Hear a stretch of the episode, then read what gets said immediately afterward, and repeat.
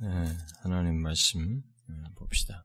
구약성경 학계서, 구약성경 학계서, 어, 제가 주는 성경은 음, 1311페이지 학계서 2장, 학계서 2장 6절부터 어, 9절을 같이 읽어봅시다. 학계서 2장 6절부터 9절 같이 읽겠습니다. 시작. 만군의 여호와가 이같이 말하노라. 조금 있으면 내가 하늘과 땅과 바다와 육지를 진동시키실 것 또한 모든 나라를 진동시킬 것이며 모든 나라의 보배가 이르니 내가 이 성전의 영광이 충만하게 하리라. 만군의 여호와의 말이니라.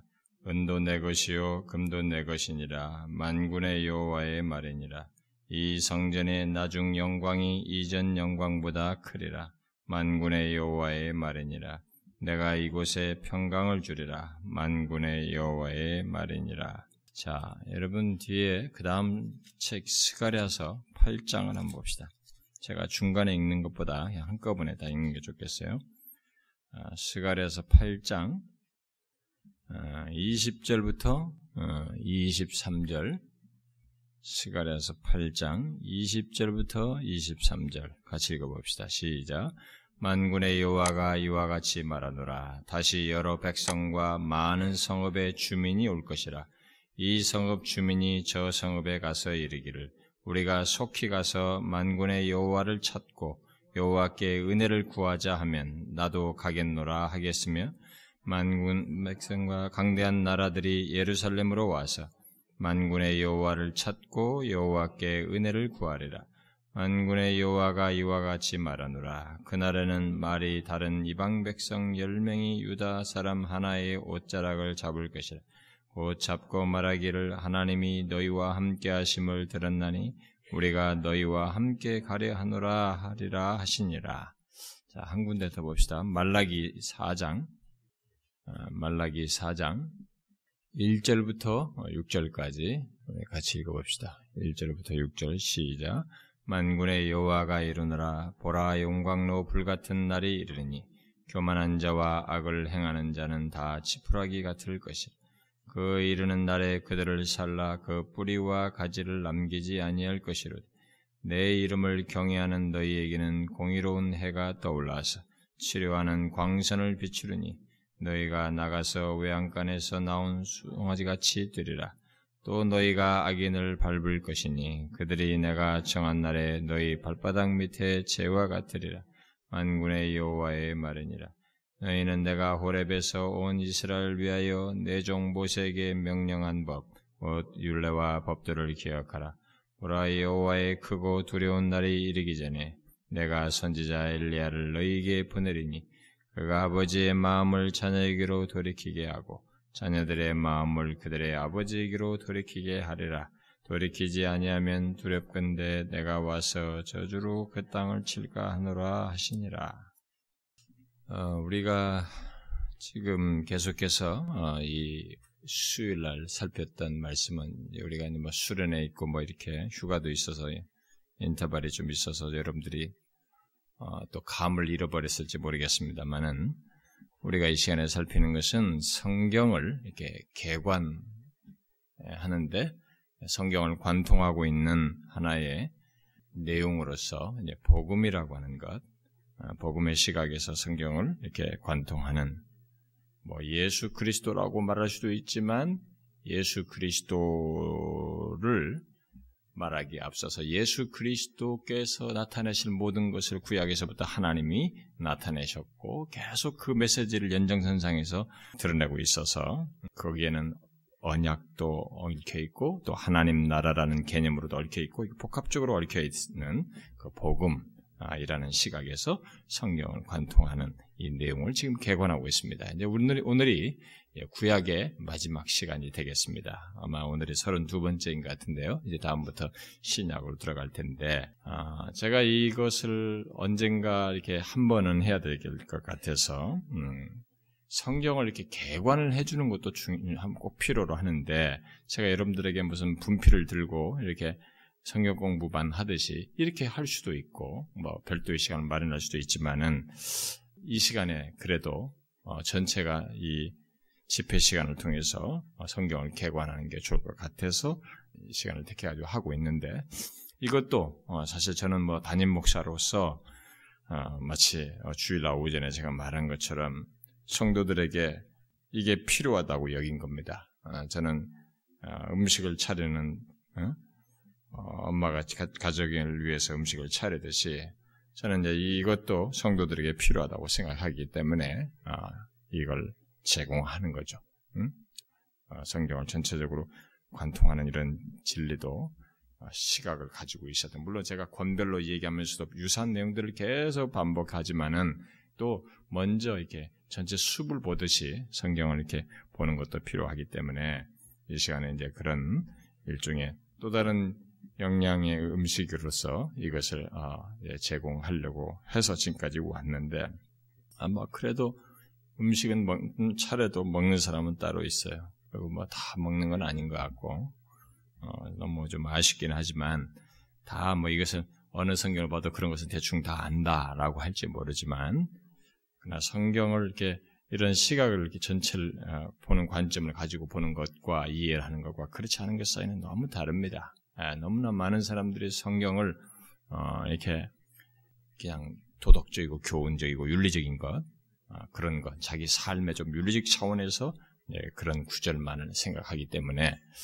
그래서 고작 해봐야 그렇게 해서 예수 잘 믿는다고 하는 사람이라고 해봐야 성경에서만 어떤 표현, 어? 그 구절에서 이 어떻게 뭘 어떻게 하고 또 어떤 걸 우리가 지적받은 것을 이렇게 하고 윤리적이고 도덕적인 것, 뭐 그런 것에 이게 해당되는 것. 또 더 나아가면 거기에 이제 우리에게 약속으로 준 내용 정도 그것을 적용하는 수준에서 그게 이제 그걸 상당히 자기 삶에서 이렇게 잘 살펴서 가는 것을 대단히 경건하고 잘 믿는 것으로 어, 생각하는. 그러나 그것은 하나님의 말씀의 본래적 취지, 예, 하나님께서 이런 그런 그들이 그 어, 문자적으로 그런 걸 교훈적으로 참, 찾는 그런 말씀 이전에 하나님께서 근본적으로 어떤 배경 속에서 하셨는지를 놓치고 하기 때문에 대체적으로 그런 식의 신앙생활하는 사람들은 율법주의적으로 흘러요. 거의 율법주의적으로 흐릅니다. 율법주의는 자기 자신을 굉장히 위안을 주기 때문에 사람들에게 착각 속에서 신앙생활을 하게 만들어요. 음, 제가 나중에 또 다시 율법주의에 대해서 얘기를 해야 되겠습니다만은 제가 옛날에 은혜 안에서 산다는 것이 무엇인지를 얘기하면서 율법주의에 대해서 아주 지독하게 많이 얘기를 했습니다만은 그때 아, 이 얘기했던 것과 좀 다른 차원에서 이제 구원적인 차원에서 율법주의를 다시 꺼내야 될 상황이 됐습니다만은 아, 성경은 이런 모든 하나님의 계시는 어떤 표현을 하기 이전에 이 표현을 어떤 배경 속에 어떤 중심성을 두고 말했는가를 알지 않으면 성경을 기울게 봐요.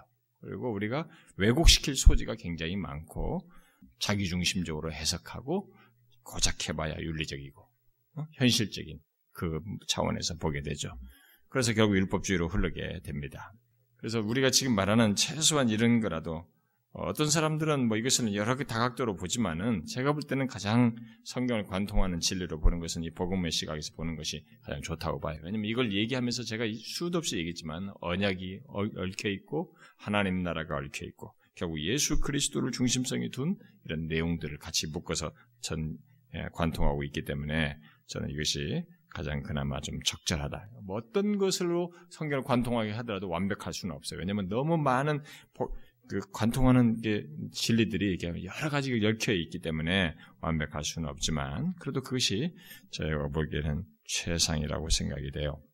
그래서 이게 이제 앞으로 신약은 아무래도 구약보다는 길이가 짧기 때문에 그리고 이게 성취되는 내용들이니까 뭐 그렇게 길지는 않을 거라고 봐요. 어, 그런데 끝나게 되면 어, 제가 수요 어, 말씀을 어, 제가 다른 사람한테 맡기고 제가 여러분들을 수요일 날 그 시간에 개인적으로 이렇게 이 강단에서 가르치는 것이 아니라 뭐 우리가 이전에 말했던 교리반이든 아, 교리반에서 그 교리반 끝난 사람들의 다음 단계를 얘기하든 그리고 심지어 앞으로 우리가 주일날 이렇게 회심에 대해서 제가 이제 설교를 조만간에 이 신론이 끝나면 하겠습니다만은 우리 교회 안에서 정말 회심을 고민하는 사람, 자신이 회심하지 않았다고 여기는 사람들에 대해서 제가 그들에게 어떤 말씀을 조금 가르쳐 보려고 그래요.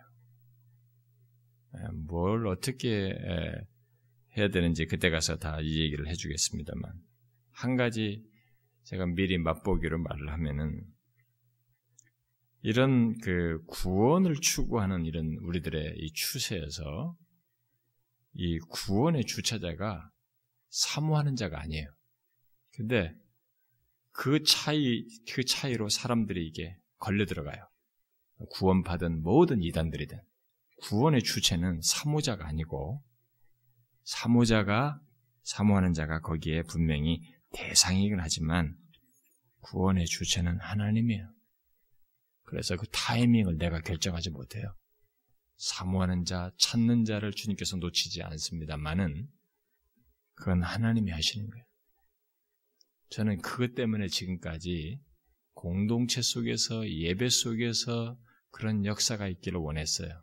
그런데 빗나가는 사람들이 생기고 미혹당하는 일이 생기니 아, 정말 생각 못할 일이 벌어지고 그러니 그들에게 제가 이 성경적으로 저를 도구 삼아서 할 수 있는 범주 안에서 돕는 일을 할 수 있으면 하는 것이 제 개인적인 생각이에요. 모르겠어요. 어쨌든 이게 조만간에 끝날 거라고 보는데 끝나고 나서 성경적으로 하나님의 역사를 기대하면서 돕는 일을 할 수 있기를 바래요. 우리 교회 그런 사람들이 어떤 사람들이 있는지 모르겠습니다만 일단 교정이 필요할 것 같아요. 모든 바른 것에 대한 교정과 성경적으로 바르게 인도하고 그리고 진실로 그들이 회심하는 것이 무엇인지 그리고 그것의 실체가 어떻게 있게 되는지 하나님 주체적으로 그것을 제가 가이드할 수 있기를 바래요. 그 과정에서 주께서 원하시면 언제까지나 주께서 원하시면 여러분 저는 목사로서 조작해서 만족시키는 스킬을 압니다. 여러분들을 대충 있다라고 하도록 생각하게 하고 안주하게 하는 것이 무엇인지 제가 몰라서 못하는 사람이 아니에요. 저는 교회사에 수많은 자료를 가지고 있고 어려서부터 부흥회를 많이 다녔고 사람들에게 이 부흥사들이나 목사들에 의해서 사람들을 적당히 아니 착각 속에서 믿는다고 구원받았다고 또 어떤 것을 소유했다라고 갖게끔 생각하게끔 하는 그런 것에 대해서 이미 많이 봐왔어요. 제가 그걸 몰라서 못하는 게 아닙니다. 저의 중심에는 처음부터 끝까지 하나님 주권적이고 주도적인 것에 대한 강력한 성경적 신뢰가 있기 때문에 제가 그 자리에 끼어들지 않으려고 하는 것입니다. 항상 하나님이 하시는 것을 보고 싶을 뿐이고 그래서 제가 사역자 인터뷰할 때 항상 그 얘기합니다. 지금까지 사역하는 중에 하나님이 역사하시는 걸 경험했느냐? 최초에 한 번이라도 사역을 해볼 때에 하나님이 당신의 사역 속에서 역사하는 것을 보았더냐? 그게 있는 게 중요하다. 당신의 사역 속에 하나님이 역사하는 것이 없다면 언젠가 그런 것이 있을 수 있도록 먼저 당사자 안에 변화가 생겨야 되고 그런 가운데서 역사가 날 것이다. 만일 당신의 사역 속에 하나님이 역사하신 것이 없었다면 역사가 있는 것처럼 당신이 그것을 만들 가능성이 높아진다는 거예요. 위험하다는 거지. 근데 여기에 사람들은 속아요. 있는 것처럼 만드는 것에. 똑같이 성경을 사용하고 똑같이 열변을 토할 수 있고 똑같은 어떤 것들을 가르치지만 방향이 달라버려요. 하나님 중심적인 것이 아니라 철저하게 인간 중심적이고 자기 가르침 테두리 안에 사람을 묶어버린 것입니다. 하나님의 역사는 달라요. 사람이 만든 역사하고 다릅니다. 저는 항상 그것을 구하고 있는 것입니다.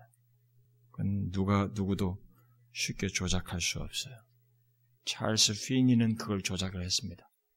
그래서 지금까지도 찰스 피니에 의한 부흥론이 수많은 사람들에게 영됐지만 그런 교회 역사 속에서 부흥을 조작한 사람으로 평가되고 있어요. 인간이 조건만 만들면 부흥을 만들어낼 수 있다라는 이론에 의해서 모든 걸 한 것이죠. 그렇지 않아요. 구원이든 하나님이 친히 임하시는 부흥은 인간이 거기에 사무할 수는 있어도 그 결정권자와 주도자는 하나님이셔요. 어쨌든 그런 주께서 저에게 다윗에게 말씀하셨듯이 다윗이 자기에게 벌어지는 모든 것을 통해서 하나님을 생각하고 주님의 음성으로 여겨서 듣고자 했듯이 저도 그러고 싶은 마음이 항상 있어요. 제가 좋아하는 사람이 정말 다윗이거든요. 그리고 바울이에요.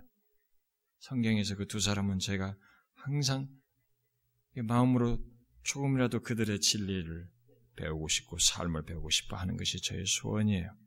물론 거기에 터럭도 못 미치지만 그게 있어요. 그 제가 다윗의 시편을 몹시 좋아하지요. 저를 많이 보게 하니까. 근데 다윗이 그렇단 말이에요.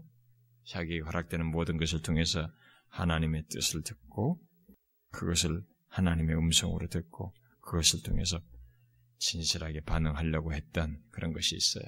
그래서 어쨌든 도움을 주고 싶습니다. 수 말씀을 이 성경을 관통하는 진리를 끝내면 얼마 동안인지 모르지만 양도 하고 제가 수요일날은 그렇게 시간을 쓰고 싶어요.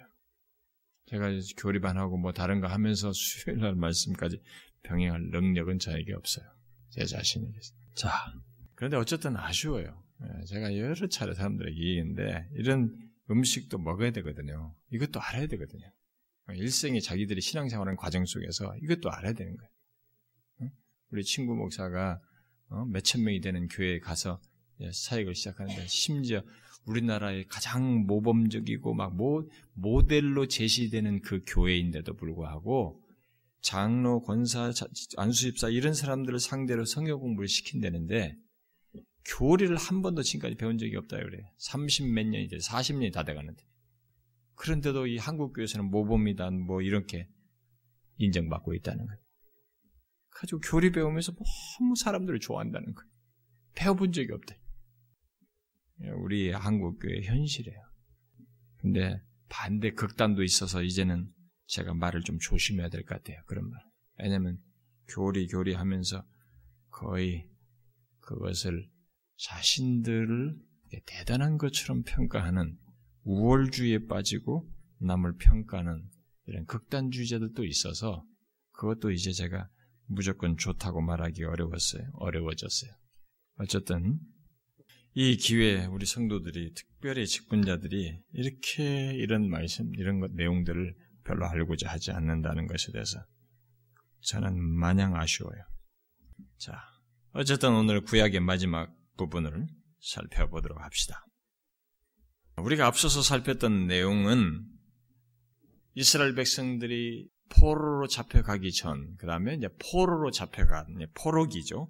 포로기의 선지자들의 메시지와 사역 속에서 나타난 복음의 내용을 살펴보았습니다. 그들이 포로로 잡혀가 있는, 잡혀 있는 그 조건에 있는데도 소망이 없는데도 진짜 무슨 일이 벌어질까라고 하는데도 불구하고 그들에게 미래의 전망을 얘기하면서 복음을 얘기하는 아주 놀라운 사실이 성경의 그 선자들의 메시지를 통해서 있었다는 사실을 우리가 살펴보았습니다. 자, 이 시간에는 이제 포로 이후의 역사 속에서 어, 선지자들의 메시지와 그 밖의 성경 기록 속에서 발견되게 되는 어떤 복음과 연관된 내용을 살펴보도록 하겠습니다. 자, 바벨론 제국이 이스라엘이 그 바벨론 제국에서 포로가 돼가지고 왔잖아요. 그런데 그 바벨론이 바벨론에 이제 포로가 되어 있는 유대인들에게 포로기의 선지자들 뭐 에스겔도 그렇고 이, 예레미야도 그렇고 이사야서의 이제 후반기 말씀, 뒷부분의 말씀 같은 것들을 통해서 볼 때 그들에게 그런 포로기 있는 그들에게 약속의 땅으로 다시 돌아가리라고 하는 그런 예언들이 주어졌습니다. 그런 예언들은 분명 이 사람들에게 마음을 부풀게 했을 것이 분명해요. 음? 그러면 이게 이제 선지자들이 자기들이 돌아갈 것이다. 하나님께 돌아가게 할 것이다. 이렇게 말을 했으니까 이제 그들은 그것을 이게 뭔가 믿는 그들은 뭐 굉장히 이제 부풀게 했겠죠. 예, 나중에 막 가라고 했을 때 막 갔던 사람들 있잖아요. 그들은 이제 그, 그 기대를 가지고 이제 가는 것인데 그 예언의 말씀을 들었을 때 그들이 어떤 생각에 빠졌겠는지 우리가 한번 생각해 볼 수 있습니다. 어떤 마음으로 이렇게 막 부풀어 했을 것인지를 한번 상상해 볼 필요가 있어요. 그 예언을 그들이 어떻게 해석했을까? 우리가 한번 생각해 볼 필요가 있습니다. 그들은 아, 이렇게 돌아가게 하시고 그 예언한 내용을 보게 될 때 막 이사야서 후반부 같은데 막 그들의 미래에 있을 내용들을 얘기해 보면은 여호와의 종 53장 같은 것을 이렇게 좀 고려를 크게 하지 않으면은 거기에 막 회복될 이방 나라들이 오고 막 이런 그, 그 이방 나라들이 막 그 예루살렘을 오고 막 이런 그들을 높이는 막 이런 내용들이 나오니까 유대인들을 최고의 나라가 되게 만드는 어떤 세계적인 변화, 세계적인 변혁이 있을 것이라고 하는 이런 기대를 그들이 했을 것으로 보아요. 그런 내용들을 그들이 그 예언을 들을 참조했을 때, 자, 그런 부푼 기대를 가지고 그들이 이제 포로에서 돌아갈 것을, 고토의 땅으로 돌아갈 것을 생각하고 있었는데, 그러던 차에 BC 538년에 이 바벨론 제국이 메데 파사에게 정복당하게 되죠. 그리고 그 다음 해에 고레스 왕이 유대인들을 고국으로 돌아가서 유대 나라를 세우도록 허용하게 됩니다. 그렇지만 바사 곧 페르시아 제국의 지배 아래서 결국은 이방인의 지배 아래서 어, 그 땅에 가서 돌아가서 있게 되는 그러니까 그것은 변화되지 않는 이방인의 지배 아래서 이 모든 것이 있게 되는 것을 그들이 목도하게 되죠. 게다가 자기 나라에 돌아가 보니까 돌아가서 나라를 막 재건하고 예루살렘 성읍을 다시 막 짓고 이제 성전을 세우는 이런 일을 하게 되지만 그것을 세울 수 있게 되지만 그 당시 약속의 땅에 거주하는 이방인들의 반대와 저항에 굉장히 힘든 여정을 그들이 거기서 경험하고 부딪히게 되죠. 바로 이 같은 어, 조건의 이스라엘 백성들에 대해서 이제 에스라나 느에미아와 학계 선지자가 그 에스라 느에미아 학계서에서 잘 것을 설명해주고 있죠. 기록해주고 있어요. 우리는 이때 이스라엘을 보면서 하나님께서 일찍부터 이스라엘에게 약속하신 것에 비해서 여러분들도 아마 그걸 느꼈을 거예요. 이들은 뭐더 그것을 절감하게 됐을 텐데 기대를 가지고 예언의 말씀도 기대로 갔는데 이제 그런 걸 경험했고 그 정도에 멈췄으니까. 근데 우리들도 그 거기 보면 막 뭔가 미래가 뭐가 엄청날 것처럼 갖고 얘기를 한단 말이에요. 네, 그런 얘기를 하는데 우리가 이 에스라 느헤미야 학계서 같은 걸 보게 되면 하나님께서 그들에게 일찍부터 약속한 것에 비해서 뭔가 이렇게 좀 초라하다 그럴까요?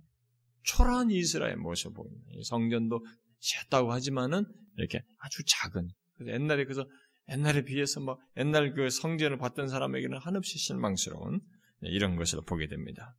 포로 상태에서 풀려나 약속의 땅으로 돌아와서 잠시나마 어? 수르바벨이라고 하는 다윗의 후손, 에 의해서 이렇게 어떤 통치력이랄까요? 어떤 지도력이 회복되고 어, 예루살렘을 다시 건축하고 성전도 지었지만 이 세 나라에는 선지자들이 그동안 앞서서 묘사한 하나님 나라의 구조가 외형상으로만 갖춰져 있을 뿐이지 뭔가 그 하나님 나라의 영광스러움이라고 하는 것을 보지 못하는 그 가운데서 아직 백성들은 하나님의 백성이 되는데 꼭 필요한 어떤 영적 변화 같은 것을 이 백성들 안에서 보지 못하는 이런 상태를 아, 우리가 보게 됩니다. 게다가 다윗 계열의 왕이 다스리는 장엄한 다스림을 우리가 앞에서 다윗의 자꾸 다윗으로 얘기하면서 다 장차 뭐 너희들이 어떻게 될 것이라 그런 것을 지난 시간에 우리가 읽었습니다. 여러 성경 구절 제가 참조를 읽었어요. 근데 다윗 계열의 왕이 와서 일어나는 그 어떤 장엄한 통치가 아, 다스림이 있을 것이라고 그랬는데 그런 것을 보지 못하는 거예요. 스루바벨이라는 다윗의 후손이 있지만은 이게 계속 그 이방인의 통치 아래서 이렇게 제한적으로만 하고 있고 어, 그 범죄에서 허락을 받아가면서 간에 하는 거지 그런 장엄한 다스림이 없는 거야. 따라서 이 포로에서 돌아와 가지고 이 회복된 회복된 것은 결국 의문을 갖게 되는 이게 뭐냐? 이게 전부냐? 원래 예언한 것이 이것이냐? 그렇지 않은 것을 우리가 보게 되는 거죠. 그 회복된 것은 하나님 백성을 위한 영광스러운 하나님 나라의 희미한 그림자에 불과하다는 것을 우리가 결국 보게 되는 것입니다. 그것은 결국 곧 도래할 하나님 나라를 도래할 하나님 이게 아닌 이게 아닌 또 다른 도래할 하나님 나라. 그렇게 말한 앞서 선자들이 말한 그 하나님 나라가 다른 하나 미래 시제에 남아 있다고 하는 것 그래서 그것을 열망하고 사모하도록 하는 그런 역사적인 배경이 바로 이 포로기 이후의 이 시기 구약의 마지막 시기라고 하는 것을 우리가 그 기록 속에서 보게 되는 것입니다. 자, 우리는 그 시기, 곧 포로 이후에 어떤 일이 일어났는지에 대해서 포로 이후의 선지자들인 학개, 스가랴, 말라기, 이 세 선지자들의 메시지 기록을 통해서, 메시지를 통해서 보게 됩니다. 자, 지금 제가 읽은 내용이 이제 한 가지 포인트, 핵심 포인트를 오늘 말하고자 하는 것을 말하고 있기 때문에 이제 그걸 제가 읽은 건데요. 자, 그런데 이 세 선지자를 통해서 이제 우리가 아, 발견하는 것은 뭐냐면, 어, 이세 선지자들이 전하는 이 메시지를 보게 되면 그 당시 사람들이 사람의 시각에서 보면은 그 당시의 유대인들은 대체로 회개하지 않은 자들이에요. 회개하지 않은 자들이었어요. 그래서 이 선지자들이 계속 유대인들을 향해서 그들이 언약을 깨뜨린 것을 막 경책하면서 심판을 경고합니다. 어? 지금 돌아와서 이렇게 하고 있는 그들에게 하게스가랴 말라기 선지자가 자꾸 그런 얘기를 해요. 그러나 이들은 또한 장차 언약의 복들이 성취될 것을 아, 바라보게 되죠. 그러니까 현재가 아닌 또 미래에 언약의 복들이 성취될 것을 바라보게 됩니다. 그래서 그런 모습이 이제 인간 사람의 시각에서는 볼 수 있겠고, 그런데 또 한편 하나님의 시각에서 보면 이 시기는 하나님 나라가 올 때가 아니라고 하는 것을 보여줘요. 이 새 선지자가 결국 그것을 드러냅니다. 그래서 믿는 사람들은 장래에 대한 소망 가운데서 계속 아, 살아가야 했던 것입니다. 아, 이게 아니, 그 선자들이 말한 것이 지금 성취되는 것이 아니라 아직 미래 시제에 있다. 라고 하면서 살아야 했던 것입니다. 에스라 니에미에서의 내용과 함께 학계 스가랴 말라기 선지자들의 말씀을 살펴보면 포로에서 귀환하여 회복된 그 나라가 도래할 하나님 나라가 아니었다는 사실이 분명하게 드러나요. 응? 그것이. 자, 그러면 우리는 질문할 수 있습니다. 포로 이후에 이런 회복, 성전을 막 짓게 하고 그것을 지으라고 하시고 그 사람들이 막 선지자들을 통해서 동원해가지고 그들을 그 회복을 하도록 이런 일을 하게 하셨는데 이런 회복을 하게 하신 목적은 뭐냐 이게? 어? 아직 도래할 하나님 나라가 아니고 그럼 이런 과정 속에서 이들에게 이런 포로 이후에 회복을 하게 하시는 하나님께서 선지자를 통해서 이렇게 하게 하시는 이런 목적이 무엇인가라는 거예요. 많은 것을 생각할 수 있습니다만 우리가 이, 들의 모든 기록을 통해서 우리가 좀 간단히 정리하면은 하나님께서는 우리가 두 가지 정도로 생각할 수 있어요. 하나는 하나님께서는 그들이 포로기 그리고 포로 이후에 돌아와서 그렇게 많은 반대가 있는 이런 상황에서도 하나님께서 여전히 구원의 역사 안에서 활동하고 계시다는 것을 이 백성들에게 말해주고 알게 하기 위함에 그것을 경험하도록 하기 위함입니다. 그러면 우리는 아, 이들이 뭐 뭘 모아서 이렇게 했으니까 했다 이렇게 생각할지 모르지만 여러분들이 에스라 니에미아 이런 거 다 읽어보면 계속 하나님이 도와주십니다. 하나님이 하시지 않으시면 이렇게 할 수가 없어요.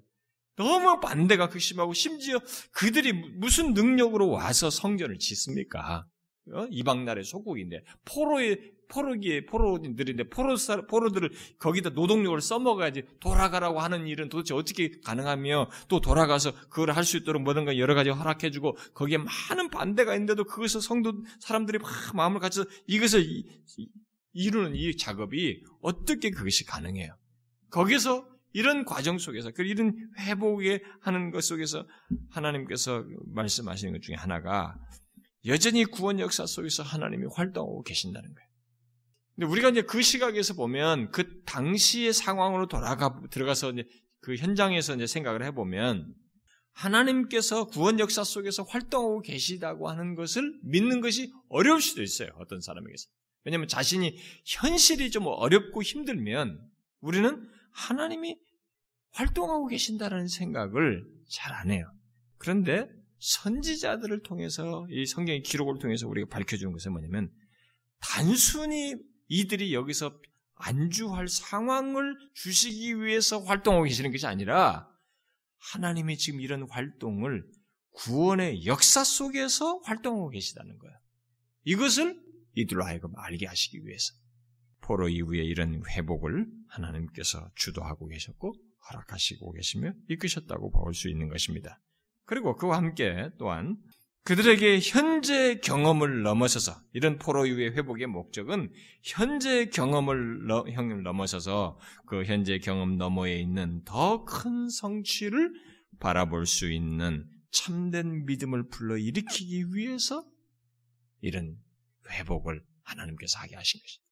여러분 믿음은 이렇게 없던 상태에서 갑자기 어떤 미래의 어떤 미래의 것을 이렇게 공백을 두어서 이게 있는 게 아닙니다. 현재 그런 하나님이 역사하는 것 안에서 믿음을 갖는 사람들이 이 경험 너머에 궁극적으로 더 이루실 큰 성취를 이루실 그 하나님의 역사에 대한 믿음을 갖는 것입니다. 바로 이때 회복의 목적 중에는 바로 그런 참된 믿음을 불러일으키기 위해서 하나님께서 음, 이끄시고 계셨다라고 볼 수가 있습니다. 그래서 이 포로 이후에 새 선지자들은 모두 오늘 지금 우리가 세 개, 세 군데 학계, 스가랴, 말라기 세 개 본문을 읽었습니다만은 읽은 본문들이 다 뭐예요? 다 뭡니까? 내용들이 다 어때요? 그 당대의 사람, 이때 포로 이후의 시기에 그때 사람들인데 시제가 어떤 시제예요, 주로? 주로 미래 시제죠? 모두 장차 있을 영광을 바라보게 합니다. 장차 있을 영광을 바라보게. 이 세 선지자의 말씀은 그 오늘 읽은 내용들은 바로 그것을 잘 증거해 줍니다. 뭐 더 읽으려면 스가라서 14장 같은 것도 거기에 해당됩니다만은 이 시간은 뭐 읽질 않겠습니다. 다 그것이 장차 있을 영광을 바라보게 하는 것입니다. 그러니까 이들은 현재 시제 그런 것 속에서 현재 경험을 넘어서서 더 큰 성취가 있다는 것을 바라보면서 믿음을 참된 믿음을 그들이 가져야 했던 것입니다. 결국 포로 이후의 선지자들은 포로 이후 회복된 공동체의 성격을 해석해 준 거예요. 이게 어떤 의미가 있는 것이 어떤 그 특성이 있는 것인지, 이것이 어떻게 앞으로 이어질 것인지, 이런 현재 회복된 공동체의 성격을 해석해주고 그 너머에 있는 약속들의 진정한 성취를 바라보도록 해준 것입니다. 그래서 이 포로 이후의 새 선지자가 그 일을 한 거야. 이 공동체 회복된 공동체의 성격을 말해주고 그 너머에 약속들의 진정한 성취가 있다고 하는 것을 바라보게 하는 것입니다. 만약에 이게 없으면 뚝 잘려버린 거예요. 포로 이후에 와서 성전 짓는 거 짓는 것 같은 뭐 이런 것을 이게 신약으로 연결되는 이어지는 그 이게 설명거리가 없어져 버려요. 근데 그것을 이 새 선지자를 통해서 말해주는 것입니다. 그러나 그들의 시각에서 볼 때 그 미래의 소망은 참 이렇게 뭐 찬란하게 막 앞에서부터 막 너무 선명하게 보여주는 그게 아니라 마치 바람 앞에 촛불 같은 응? 그렇게 좀 가물거리는 미래예요. 왜냐하면 현재 계속 상황이 변하고 있지만은 외적으로 이방의 압제 속에서 벗어나지 못하고 있고 계속 그들의 통치 아래, 이방인의 통치 아래, 제국의 통치 아래서 있는 것이기 때문에 이게 그들에게 말해주는 선자가 말해주는 더 현재 넘어 있는 약속의 어떤 성취 이것은 정말 아주 가물거리는 그런 모습이었어요. 그런 가운데서 구약의 끝에 끝에 이른 이스라엘 백성들은 하나님께서 장래 행하실 구원 사역을 소망 중에 기다리거나 아니면 추측하건대 언약이 성취될 것이라는 사상을 아예 버리거나 이렇게 두 개의 위기 앞에 놓이게 되는 것입니다. 실제로 이제 역사를 보게 되면 그런 상황이 벌어져요. 아닌 게 아니라 구약 시대가 끝난 뒤로 어, 전개되는 유대인들의 역사를 보게 되면 구약과 신약의 우리가 중간 시기라고 하죠. 요 구약이 끝나고 나서 말라기로 끝나고 나서 신약이 시작돼가 우리 보통 약 400년 이걸 중간 시기라고 하는데 그 중간기에 이게 많은 정보를 이렇게 외경에 담고 있어요. 우리는 이제 정경으로 인정한 정경이 아니기 때문에 신약 우리 개신교에서는 그것을 수용하지 않는데 이제 캐톨릭 같은 경우는 그런 걸 가지고 해요. 그런 그 중간기에 근데 거기에 그들이 계시적인 말씀은 아니지만 그때 당시에 자신들이 고민하면서 뭐 이렇게 했던 그 사실 같은 거 역사적인 사실들 그런 것들을 기록한 내용이 거기 상당히 많아요. 그런 외경에 참조를 하게 되면 이들이 그 기간 동안에 400년 기간 동안 중간기 동안에 수많은 시련을 겪어요. 그게 이제 어, 다니엘을 통해서 예언된 뭐 그런 것이죠. 그 금신상을 통해서 바벨론 다음에 뭐 메데 파사 파사 다음에 헬라 로마 제국이 오고 그리스도가 오는 뭐 이런 걸로 다 예언돼 있잖아요. 근데 거기에 헬라 제국이 있을 때 있을 뭐 거기에 이상으로 막 설명한 것 중에 보면 정말 끔찍한 내용이네. 근데 그게 역사 속에 실제로 벌어져요. 헬라가 이 알렉산더가 정복한 뒤에 막 다시 그가 죽자 분권되잖아요. 나눠 통치권 나누잖아요. 특별히 이 유대 땅을 지배했던 그, 쪽을 관할했던 안티오코스 에피파네스 같은 사람에 의해서 정말로 힘들어요. 이스라엘 역사가 그렇게 치욕적이고 고통스러운 날, 날을 경험하지 못할 정도로 정말로 많은 사람들, 제사장들이 죽임당하고 이스라엘 사람들이 그토록 싫어하는 그 부정한 짐승, 돼지, 피를 막 이 성전에, 이 재단에다 막 뿌리고 막 정말 많이 죽이죠. 그런 처절한 것들을 경험하죠.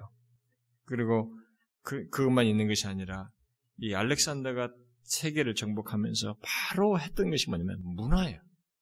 헬라의 문화를 전체로 보급하는 것입니다. 이 헬라어를 세계 공용으로 만들고 헬레니즘을 막 유포하는 것이죠. 그래서 이 이방 철학과 문화와 생활 방식이 막 들어오는 것입니다. 그러니까 구약을 끝나면서 이렇게 하나님께서 이런 식으로 말을 다 비춰놨는데 미래에 다 있을 궁극적으로 있을 것을 말해놨는데 그게 이들에게는 진짜 그때 당시 보면은 좀 촛불 앞 정말 바람이 부는 가운데 촛불 같은 그런 위기인데 이게 그 400년을 오면서 진짜 그, 그 가운데서 하나님께서 장래 행하실 구원 사역을 끝까지 소망하거나 아니면 이런 것에 동화되면서 언약이 성취될 것을 포기하거나 뭐 이런 위기에 놓이게 되는데 400년 기간 동안 진짜로 그렇게 돼요. 이 이방 문화가 엄청나게 예. 여러분 우리가 지금도 세계 역사의 서방 역사는 거의 헬레니즘 문화라고 하잖아요. 단지 이제 기독교 문화가 이제 좀 연관돼 있어서 거기 섞여 있어서 우리가 헤브라이즘이다가 히브리 문화라고 이것을 같이 양대 문화로 이렇게 서부 문화를 설명도 하고 그러는데, 근데 이 그때 당시에 이들이 이 하나님 믿는 여호와 중심의 신앙을 가지고 있는 히브리 이 모든 신앙 체계를 가지고 있던 이들에게 헬레니즘이 들어와가지고 이렇게 문화를 줬을 때 일단 그것은 그들에게 큰 영향력이었어요. 이 헬라의 철학과 문화와 생활 방식은 이들을 큰 어려움으로 몰았습니다. 신앙을 흔들게 만들었어요. 그래서 성전은 이 페르시아 제국을 정복한 이 헬라의 헬라주의자들에 의해서 더럽혀지고 순교자들이 많이 피를 흘리게 되고 그리고 근동 지역의 지배 세력이 이 페르시아에서 헬라, 헬라에서 다시 로마 제국으로 넘어가는 동안에 유대 신앙이 이게 기독 유대 신앙이 이게 분쇄돼요. 그리고 막 이게 세분화되고 그리고 자기들끼리 새로운 것들을 자꾸 만듭니다. 그래서 그 사이에 예수님 당시에 그 강력한 반대 세력들인 그런 바리세파, 사두개파, 뭐 열심당원, 말이죠? 예수님의 제자 중에 열심당원이 있죠? 그다음에 뭐 우리가 여러분들은 잘 알지만 SNF파 같은 사람, 그리고 이런 이런 여러 종파들이 그 가운데서 이게 나와요. 그러면서 각각 자신들이 달리 해석을 해요. 신앙을. 유대 신앙을 이렇게 각각 다르게 그것을 해석하고 그것을 보존하고 표현하게 됩니다. 그래서 예수님이 오셨을 때 막 굉장히 잘 믿는 것처럼 했는데 바리새파들이 전혀 예수님 보실 때는 아니었어요. 또 사두개파도 전혀 다른 것. 전혀 다르죠. 열심 당원들도 예, 메시아가 하나님이 오심으로써 세상을 정복하는 것으로 말이죠. 이런 식의 개념으로 전혀 다르게 유대신앙, 여기서 지금 학계서까지 말, 구약의 마지막에서 말해줬던 이런 것이 전혀 이렇게 다 왜곡되고 변형돼서 세분된 그런 신앙 행태를 갖게 됩니다. 그러나 이런 혼란과 격동의 세월 속에서도 남아 있었어요. 뭐가? 소수의 신실한 남은 자들이 있었어요. 우리가 지난 시간에 우리가 이사야서 같은 거 읽으면서 말했습니다만은 포로기에도 계속 남은 자 얘기를 했는데 그 신실한 남은 자들이 있어서 이스라엘의 위로를 기다린 것입니다. 그게 우리가 볼 때는 야 이게 있었는가 하지만은 세례 요한의 아비 같은 사람들 부분은 그리고 예수님 무대 안나 시몬 이런 사람들 있잖아요. 벌써 근데 거기는 일단 거론된 사람들이 이런 사람들이 존재했던 것입니다. 아, 그 세월이 흐르면서 이렇게 많은 분파들이 나오고 그랬는데도 거기서 이스라엘의 위로를 기다린 사람들이 다 있었던 거예요. 자, 이런, 이런 배경 속에서 마침내 그리스도를 통해서 임하게 되는 하나님 나라. 이제 신약에서 우리가 막아보면서 바로 시작하자마자 때가 참해 말이죠. 회개하라 천국이 가까웠다. 그러면서 메시아가 등장하는 것입니다. 지금까지의 배경 속에서 그 메시아의 등장을 봐야 되는 거예요. 응? 그러니까 지금까지 이 얘기를 잘 들은 사람들은 이 성경이 점증적인 계시 속에서 얼마나 엄청난 이 얘기를 예수 하나님이 직접 오시는 것에 초점을 맞춰서 쫙 진행하는지를 그러면서 이 성경을 관통하고 있는 중요한 내용으로 복음을 말하고 있는지를 우리가 보게 된 것입니다. 그래서 이 복음의 경이로움을 보는 것이에요. 와, 역사가 이 인류의 역사 속에서 하나님이 이 하시는 일이 이 시기 지난 이후에 마침내 이 땅에 오시는 오심으로써 하나님 나라가 임하게 되는 이 놀라운 사실을 우리에게 증거해 준 거죠. 그래서 우리가 지금까지 살핀 구약에 나타난 하나님 나라를 이제, 마침내 그리스도를 통해서 임하게 되는 하나님 나라를 살피기에 앞서서 우리 다음 시간에 살피기에 앞서서 지금까지 살핀 구약에 나타난 하나님 나라를 그동안 말했던 것을 마지막으로 간단히 정리하고 마실 필요가 있습니다. 자, 우리가 그동안에 구약 성경에서 복음, 곧 하나님이 우리를 위해서 행하시는 것이 하나님 나라와 연관되어 있다는 것을 계속 보아왔습니다. 그리고 그 하나님 나라의 신학은 계속 발전해오고 있는 것을 우리가 보았어요. 제일 먼저 하나님께서 창조를 통해서 곧 자신의 나라를 하늘과 땅의 창조 안에 계시하신 것을 보았습니다. 이 우주 만물을 창조하신 것 안에서 바로 거기서 자신의 나라를 먼저 드러내시고 자신의 통치권 안에 이 모든 것을 두심으로써 자신의 나라를 드러내신 것을 보았습니다. 그리고 그것의 중심을 에덴으로 이렇게 드러내셨죠. 그래서 바로 통치자이신 하나님과 그의 백성 아담 하와 그리고 그의 처소인 에덴을 창조하셔서 그런 하나님 나라의 어떤 초, 최초의 이런 구조를 어, 보여줬습니다. 그러나 인간이 타락했어요. 그래서 타락 이후에 하나님께서 타락으로 상실된 그 나라의 회복을 위해서 구원의 목적을 계시하시는 것을 우리가 계속 보았습니다.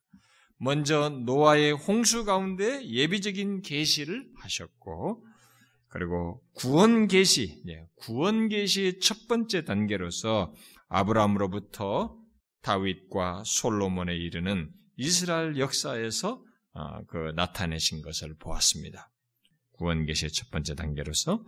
근데 그 이 첫 번째 단계 안에는 먼저 약속들이 아브라함에게 처음으로 주어지고 그 다음에는 그 백성들, 아브라함의 후손들을 민족으로 이루어 가지고 출애굽이라고 하는 구원 사건을 통해서 약속을 실행하시고 그리고 그 다음에는 약속의 땅에서 다윗의 언약, 다윗 계열을 통해서 약속이 성취되는 것을 드러냈어요.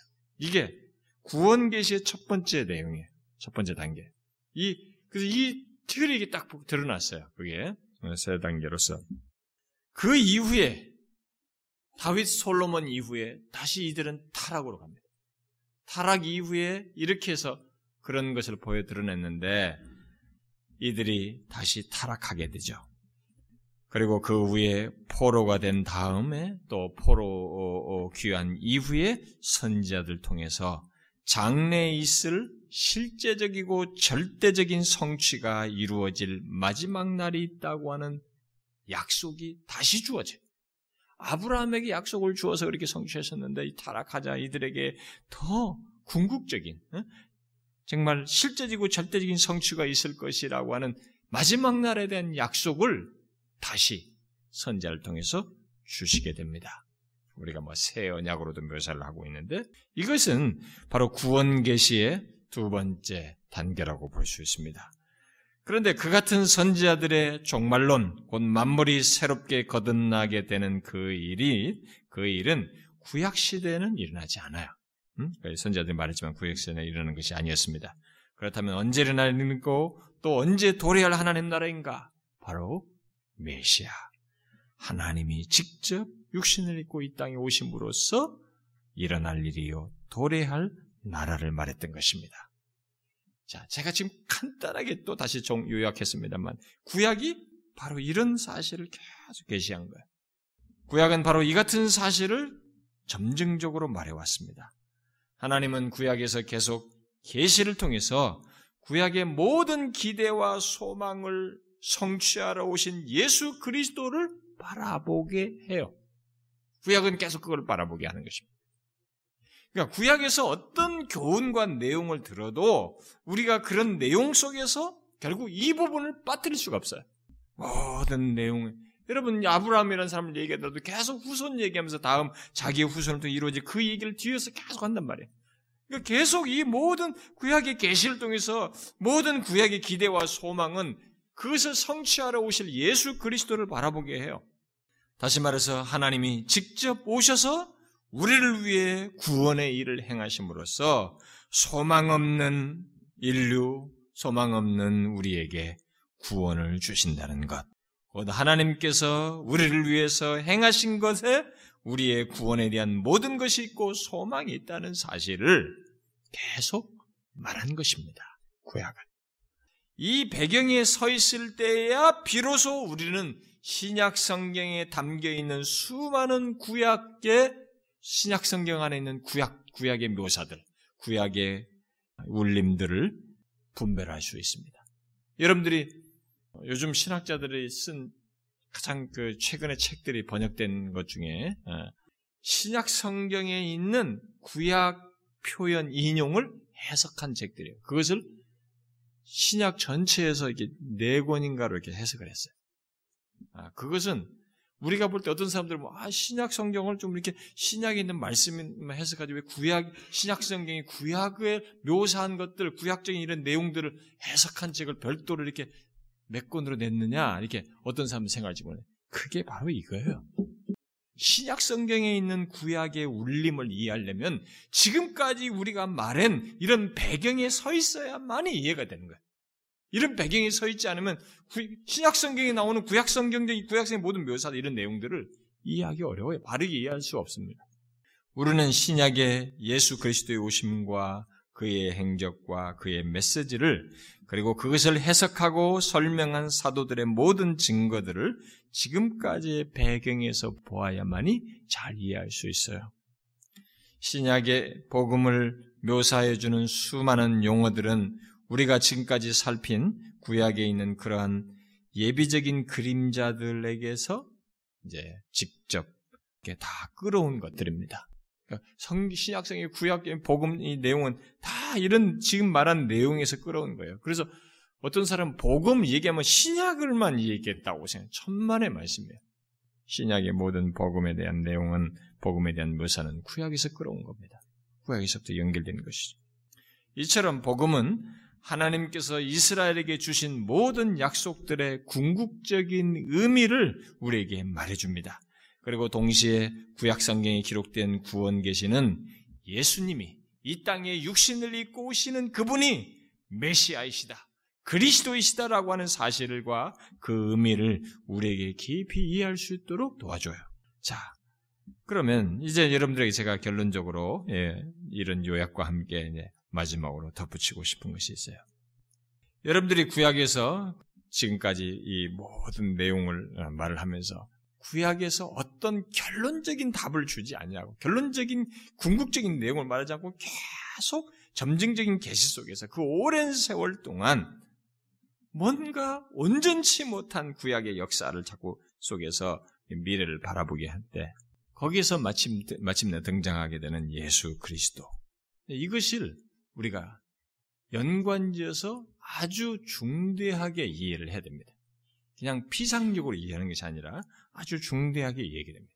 구약은 분명히 신약과 연결된 것 속에서 우리가 엄격하게 분리할 수 없지만 구약의 그 오랜 세월은 죄로 계속 실패한 자들을 위해서 인간 스스로 구원을 이뤄낼 수 없는 그들에 대해서 하나님께서 답을 내신다고 하는 것을 예수 직접 친히 오시는 하나님 안에서 보도록 하고 있습니다. 신자가 이 사실을 명확히 알고 사무치게 하는 것이 중요합니다. 저는 우리 교회 아, 초기 때부터 많이 모르겠어요. 어떤 사람이 어, 초기 때부터 이렇게 설교해온 순서를 따라서 쭉 설교를 들으면 아마 전반기 몇 년의 설교는 굉장히 힘들 수도 있어요. 왜냐면 제가 그 예수 그리스도의 에베소서 전반부 강의를 하면서도 우리가 죄와 회개 이런 문제를 굉장히 많이 말했거든요. 그런데 여러분 이 성경의 구약을 신약을 관통하는 내용 속에서 밝혀준 바대로 우리가 어떤 얘기를 하든 죄를 얘기하든 회개를 얘기하든 그리고 우리가 우리에게 있어야 할 무엇을 말을 하든 간에 어디로 궁극적으로는 답으로 우리가 귀착되야 되냐면은 이 구약에서부터 계속 말해와서 여기 결론적으로 주고 있는 메시지. 뭡니까? 하나님이 하신다는 것입니다. 하나님이 친히 오셔서 행하신 것 안에서 인간의 기대와 소망이 충족되며 우리의 구원의 온전한 것이 드러난다는 것입니다. 구약의 그 모든 구원 계시를 우리는 이 바로 이런 차원에서 이해를 해야 되는 것입니다. 직접 하나님께서 오심으로써 아니 그 오심 안에서만 우리의 구원과 함께 하나님께서 다스리시는 나라가 이루어진다는 것을 점증적으로 계시하신 것을 알아야 되는 것이죠. 따라서 때가 참에 하나님께서 그리스도께서 오심으로 하나님 나라가 가까이 왔다, 임하였다 이렇게 말을 했을 때 주님께서 직접 오셔 말했을 때 이것은 인간 인류 역사에서 엄청난 순간을 선포하는 것이에요. 그리고 예수 그리스도 안에서 구약에서도 말한 이 모든 것의 성취가 된다고 하는 것. 그래서 그 예수 그리스도를 믿는 것이 이 땅에 존재하는 인간 또 인류 역사에 있어서 얼마나 절대적이고 중대한 것이며 결정적인 것인지를 우리가 생각을 해야 되는 것입니다. 예수를 믿는다는 것은 음? 여러분 뭐 예수 사도 베드로도 성전 민문에 나사렛 예수 그리스도의 이름으로 일어나라. 예, 그것이 단순히 표현 문제가 아닙니다. 나사렛 예수를 일어나라고 했다는 이 표현 문제가 아니에요. 그 이 땅에 육신을 입고 오신 나사렛에서 오신 바로 그 예수 그리스도라는 실체가 그만큼 엄청난 것이에요. 경이로운 것이고 우리를 살리는 것이고 구원하는 것이며 인류의 소망이 거기 있고 예수의 이름은 예수의 이름 안에 모든 것이 다 있다고 말하는 거예요. 이 이름은 바로 예수 그리스도 자신의 모든 것을 두고 얘기하는 것이니까 예수 그리스도 그분 안에 모든 것이 있는 것입니다. 그분은 하나님이에요. 하나님이 친히 오셔서 인간이 스스로 할 수 없는 것을 온전하게 하시는 것입니다. 이 세상을 구원할 일을 하는 것이죠. 저와 여러분이 스스로 할 수 없는 것을 다 이루신 것입니다. 바로 예수 그리스도에 오신 것이 그래서 복음인 거죠. 까망 없는 우리에게 예수 그리스도께서 오신 것은 소망이고 구원인 것입니다. 그러므로 인간에게 생명은 오직 예수 그리스도께서 행하신 것 안에서만 말할 수 있습니다. 내가 무엇을 행한 것 안에서만 말하는 것이 아니고 예수 그리스도께서 행하신 것 안에서만 생명, 구원, 기쁨, 뭐 어떤 이런 영혼의 변화와 모든 것을 말할 수 있어요. 인간이 만들어내는 것은 이미 많은 중세 시대도 그런 것들을 많이 시도해 왔고 모든 종교도 다 해요. 이 인간이 안에서 뭔가를 만들어내는 일을 합니다. 그것이 나름대로 종교적인 엑스타시도 주고 위로도 주고 뭔가 결론에 이런 같은 걸 만들지만은 생명과 구원을 이루내지 못해요. 그것은 오직 예수 그리스도 안에서만 이루어집니다.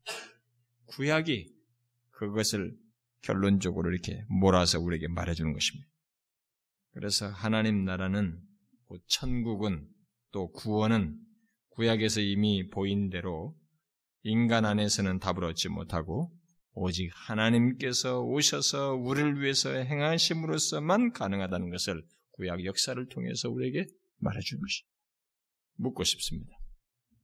여러분들에게 여러분들은 이 예수 그리스도를 알고 믿는 것의 가치를 어느 정도 알고 있느냐? 여러분들은 예수 그리스도를 알고 믿는 것, 뭐 먼저 믿는가라부터 물어야 되겠고, 알고 믿는 것이 얼마나 엄청난 것인지를 아는가, 이것의 가치를 아는가.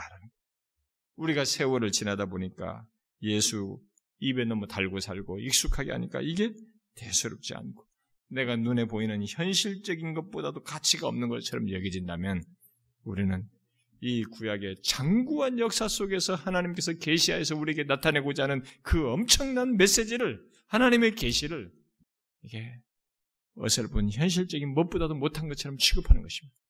어떻습니까? 예수 그리스도가 여러분들에게 어떤 분이십니까? 음? 절대적이고 여러분들에게 생명의 근원이 되는 그런 분이십니까? 여러분의 존재와 삶을 완전히 뒤바꾼 존재예요? 그리고 앞으로의 미래의 모든 것을 새롭게 하고 완전히 바꾸고도 남을 그분이십니까? 어떻습니까? 응? 이, 이 질문에 여러분들은 확고하셔야 됩니다.